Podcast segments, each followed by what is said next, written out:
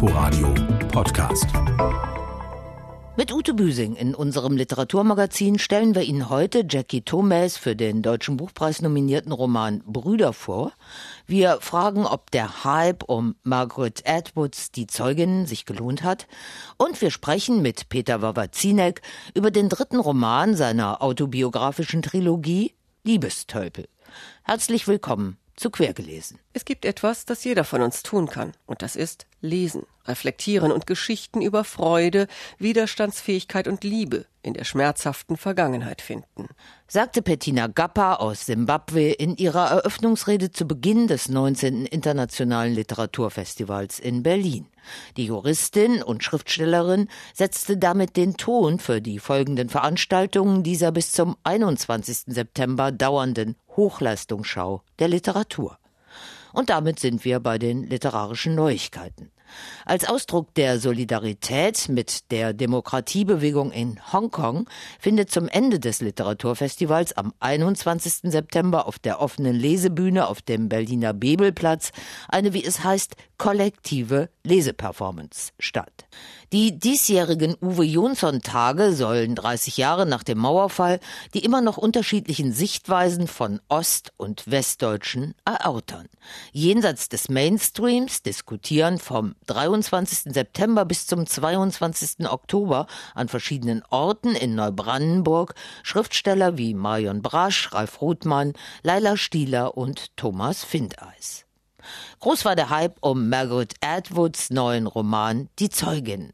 Am weltweiten Erstverkaufstag dieses Nachfolgers ihres dystopischen Klassikers von 1984, der Report Der Markt, fand in 1300 Kinos eine Live-Übertragung der Premierenfeier im Londoner National Theatre statt.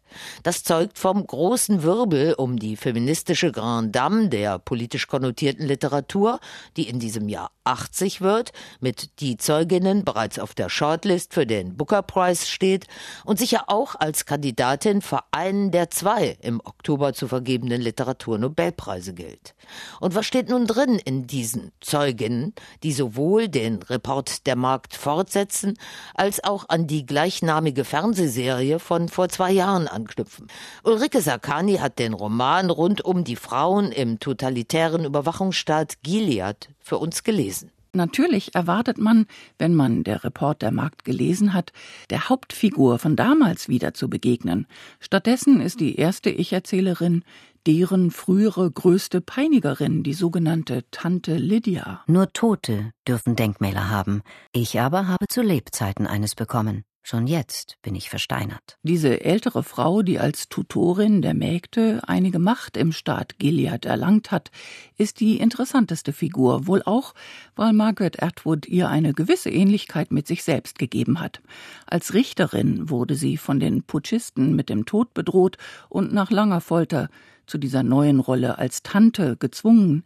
Ihrem Scharfsinn ist es zu verdanken, dass sie mittlerweile so ziemlich jeden Machthaber in ihrer Hand hat. Ich fühlte mich zu alt für eine Geburtstagsparty, wobei Melanie immer Torte und Eis für mich besorgte und mir Daisy Bell vorsang. Daisy führt das normale Leben eines kanadischen Teenagers, bis ihre vermeintlichen Eltern ermordet werden und sie erfährt, dass sie als Baby aus Gilead herausgeschmuggelt wurde und dort als die kleine Nicole nach wie vor aus den Klauen Kanadas befreit werden soll.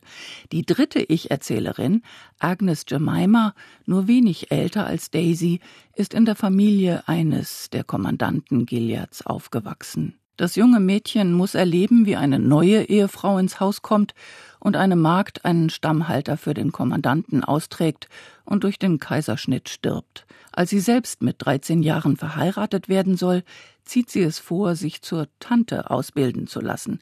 Dass ihre wahren Eltern zur Widerstandsgruppe Mayday gehören, die von Kanada aus operiert, wird sie im Lauf der Romanhandlung erfahren. Margaret Atwood hat drei rasante Heldinnen erschaffen, deren furchtloser Einsatz zum Fall des giftigen Regimes führen wird. Etwas weniger Melodramatik, dafür eingehendere Beschreibungen der Widerstandsaktionen und ein paar mehr liebenswerte männliche Akteure hätte man sich gewünscht, aber die Inszenierung eines rundum menschenfeindlichen, heuchlerischen, intriganten Systems ist immer wieder perfekt gelungen. Margaret Atwood, die Zeugin, ist in der Übersetzung von Monika Bark im Berlin Verlag erschienen. Und nun zu einer deutschen Neuerscheinung, Jackie Thomas zweitem Roman Brüder. Die 47-Jährige will darin und damit sehr viel. Einerseits erzählt sie ausführlich die wilde Berliner Nachwendegeschichte der Clubs und der hedonistischen Techno-Ego-Trips in Gestalt ihres Protagonisten Mick. Andererseits handelt der Roman von den titelgebenden Brüdern. Zu Beginn in Gestalt von Micks Freund Desmond, einem Bruder im Geiste, und in der Hautfarbe, mit dem er einen haarsträubenden Drogenkurier-Deal durchzieht. Danach verschwindet Desmond im Knast und damit von der Bildfläche des Romans. Und dann hat Mick auch noch einen genetischen Halbbruder Gabriel, der ebenfalls im Osten aufwuchs, an der TU studierte und jetzt in London als Stararchitekt Karriere macht. Was den schnuffeligen Outlaw und den Burnout geplagten Überperformer verbindet, ist ihre dunkle Hautfarbe. Die soll eigentlich für beide kein großes Thema sein, betont Jackie Tomei, selbst Tochter einer weißen Mutter und eines schwarzen Vaters in Interviews. Und doch zieht sie sich als leiser Faden durch die arg ausführlich erzählten Lebensalltage von Mick und Gabriel auf 430 eng bedruckten Seiten. Die Tatsache, dass sein Deutsch einen Akzent hatte und das seines Bruders Mick nicht, fiel ihnen erst nach Tagen auf. Weil sie Idioten sind, sagte Desmond, weil sie Rassisten sind, sagte Mick. Natürlich sind wir Brüder, weil alle schwarzen Brüder sind. Sehen ja auch alle gleich aus. Heißt es, als Mick und Freund Desmond bei ihrer als Pauschaltourismus kamouflierten Drogenbeschaffungstour in Kolumbien wie selbstverständlich als leibliche Brüder durchgehen. Und als Architekt Gabriel in London zum Arzt muss, soll er im Public Health Center einen Fragebogen zur Ethnie ausfüllen, der ihm Gedanken macht. Nicht, dass man hier bei einem Arzt auf die Idee kam, nach Vorerkrankungen zu fragen, Allergien oder Süchten zu fragen, nein, die Frage lautete, welcher Ethnie man angehörte. Beide Halbbrüder, die lange gar nichts voneinander wissen und deren Leben getrennt erzählt werden, haben keine Benachteiligungen und auch keine krassen rassistischen Übergriffe etwa durch Neonazis erlebt. Und doch ist da bei aller immer wieder behaupteten und auch gelebten Zugehörigkeit ein kleiner Riss, etwas dann doch Bemerkenswertes, das sie von den anderen trennt, sie zu etwas Besonderem macht. Ob in der Koseform, der kleine Schwarze, oder der Freundinnenbemerkung ist der süß. Beide machen unabhängig voneinander Erfahrungen mit subtilen rassistischen Zuschreibungen oder sie werden als Schwarze unter Schwarzen in ideologische Gruppenhaft genommen. Sibyl, du bist nicht schwarz, dein Vater ist weiß. Das interessiert aber niemanden. Mich schon, deinen Vater im Zweifel auch. Ach, halt doch die Klappe, Oreo. Ich hatte zuerst Orfeo verstanden und gedacht, Sibyl würde Orpheus und Othello verwechseln, bis ich verstand, dass sie mich als schwarzen Keks mit weißer Füllung beschimpfte. Schließlich geht es in Jackie Thomas Brüder auch noch um das Aufwachsen ohne Vater, um den großen Unbekannten, hier den Senegalesen Idris, der in der DDR studiert hat und zurück in Afrika als erfolgreicher Kiefernorthopäde praktiziert. Auch seine Perspektive wird als Intermezzo noch in den Roman geschoben. Auf Idris Betreiben lernen sich am Ende immerhin Mick und Gabriels Sohn Albert kennen. Eine kleine Familienzusammenführung, die nicht typisch ist für die Schicksale von Kindern außereuropäischer Vertragsarbeiter oder Studenten in der DDR mit einheimischen Frauen, so wenig wie für die Kinder von afroamerikanischen US-Soldaten im Westen Deutschlands. Auch wenn sich die Erzählungen nicht zu einem ganz großen neuen Ganzen fügen, lesenswert ist der ausführliche bei Hansa Berlin erschienene Roman Allemal. Und vorgestellt wird er am Montag, dem 30. September um 20 Uhr im Dresden in der Berlin-Kreuzberger Dresdner Straße 19. Gerade erschienen ist Peter Wawrzineks dritter Roman seiner autobiografischen Trilogie Liebestölpel. Darin beleuchtet der 64-jährige Bachmann-Preisträger Stationen seines hin- und hergerissenen Liebeslebens und die wilden Jahre im Schriftstellerkiez Prenzlberg, wo er zum Szenedichter avancierte. Über Liebestölpel und Trottelum habe ich mit Peter Wawrzinek in den Räumen seines Verlages Galliani Berlin gesprochen. Ich wollte ja immer Bücher machen in der Trilogie mit Vögelchen auf dem Cover vorne und das ist auch gelungen, aber dann wollte ich einen Vogel haben, der etwas skurril ist. Was er macht, wie ich zum Beispiel schreiben und, und, und so recherchieren und so spitze bin, wollte ich einen finden, der dann bei der Brutpflege oder Nestbau, Familien und so da nicht gut ist. Und das war Trottelumme beziehungsweise der Tölpel. Ne? Und Trottelumme war extrem, weil die bauen nicht mal Nester. Die legen ihre Eier da mitten in den Felsspalt ab, legen auch immer nur ein Ei und wenn das dann runterpurzelt, müssen sie bis zum nächsten Jahr wieder warten.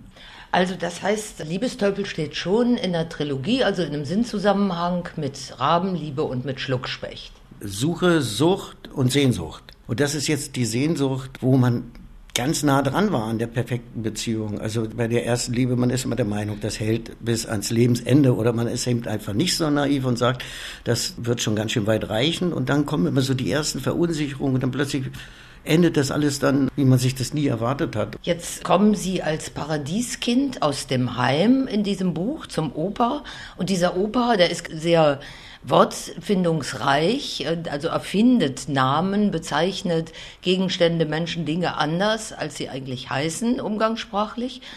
Und Sie benutzen ja auch eine sehr bildstarke und hier in den Anfängen auch sehr märchenhafte Sprache, Kinderreime auch. Ja, also das mit den Kinderreimen, mit den Liedern und auch Gedichten und so, das habe ich Maria Stahnke, das ist die Adoptionsgroßmutter Oma. Ihr zu Ehren habe ich schon in Rabenliebe auch bei Schluckschächten noch durchgehalten, mit reingenommen. Mein Opa, das kommt daher, dass wir im Ort einen hatten in Rerik, der Vater genannt wurde.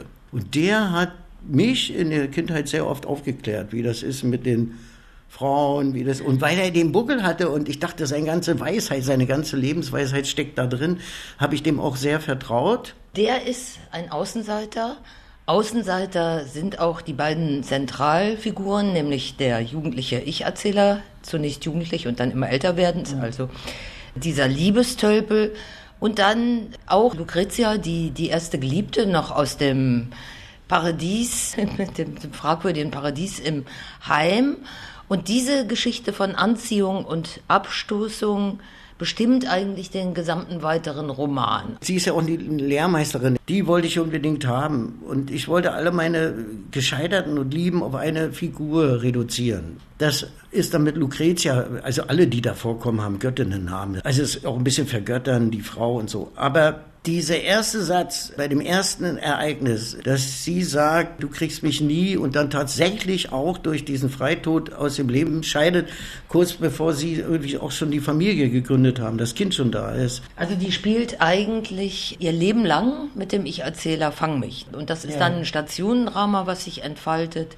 Eine Ehe mit einer Frau, die dann Eris heißt, Malochen zum Unterhalt und gleichzeitig dann aber auch sowas wie dann ein sich erarbeiteter Kultstatus als herumziehender Autor. Um einen rum war plötzlich alles Szene um mich rum wohnten so viele Autoren, ja, also in dieser Raumerstraße hinten dieses Schliemann, Dunkerstraße, da war ein Arndt, da war Egge Erb, da war Adolf Endler, da war Uwe Kolbe und ich hatte gerade mal angefangen, mich irgendwie für Literatur zu interessieren. Dann wohnt er auch mal elf Tage mit dieser Lucretia zusammen, das scheitert aber krachend und dann entsteht eine gemeinsame Tochter und er wird zum alleinerziehenden Vater auf einmal. Und dann war dieser Test durch, dass ich gesagt habe, okay, der Wunsch hat nach elf Tagen schon äh, nicht mehr gestimmt. Ich wusste dann ab dem Zeitpunkt, das war ja dann schon Anfang der 90er Jahre, wusste ich, dass ich bis ans Schreibende äh, meine Schreibbuden behalten werde. Und dann kommt auf Sizilien Lucretias offensichtlich geplanter Abschied. Und für mich die Frage, hätte der Roman nicht eigentlich Lucretia heißen müssen? Ja, aber der hat ja vorher auch schon irgendwie. Aber das ist kein Vogelname. Aber wir haben uns dann wirklich auf Liebestölpel, weil da auch dieses Foto gefunden wurde von diesem Flattrigenvogel, der also mehr nach hinten kippt, als dass er wirklich fliegt. Die beiden Vorgänge sind ja auch Schelmenromane. Ne? Ja, sicher. Man muss ja immer das lachende Auge dabei haben. Und ich habe auch immer schon versucht, das erstens so aufzuschreiben, dass man es jederzeit heiter singen könnte wie ein Wanderlied durchs Leben. Und das andere ist, dass ich schon ein bisschen den Schalk da, also sagt Peter Wawrzinek. Sein Roman Liebestölpel ist bei Galliani Berlin erschienen. Berlin Premiere wird am 30. September im Pfefferberg Theater gefeiert. Fehlt uns noch der erste Satz eines neuen Romans, der hier unser letztes Wort sein soll. Wir entnehmen ihn Alexander Usangs neuem Roman Die Leben der Elena Silber, erschienen bei S. Fischer. Sina Krasnova schob die letzten Scheite in den Ofen, als sie draußen in der Stadt ihrem Mann einen Holzpfahl in die Brust schlugen. Mehr davon erfahren Sie am kommenden Montag in der Inforadio Kultur am Nachmittag. Und das war quergelesen für heute. Tschüss, bis zum nächsten Mal, sagt Ute Büsing. Inforadio Podcast.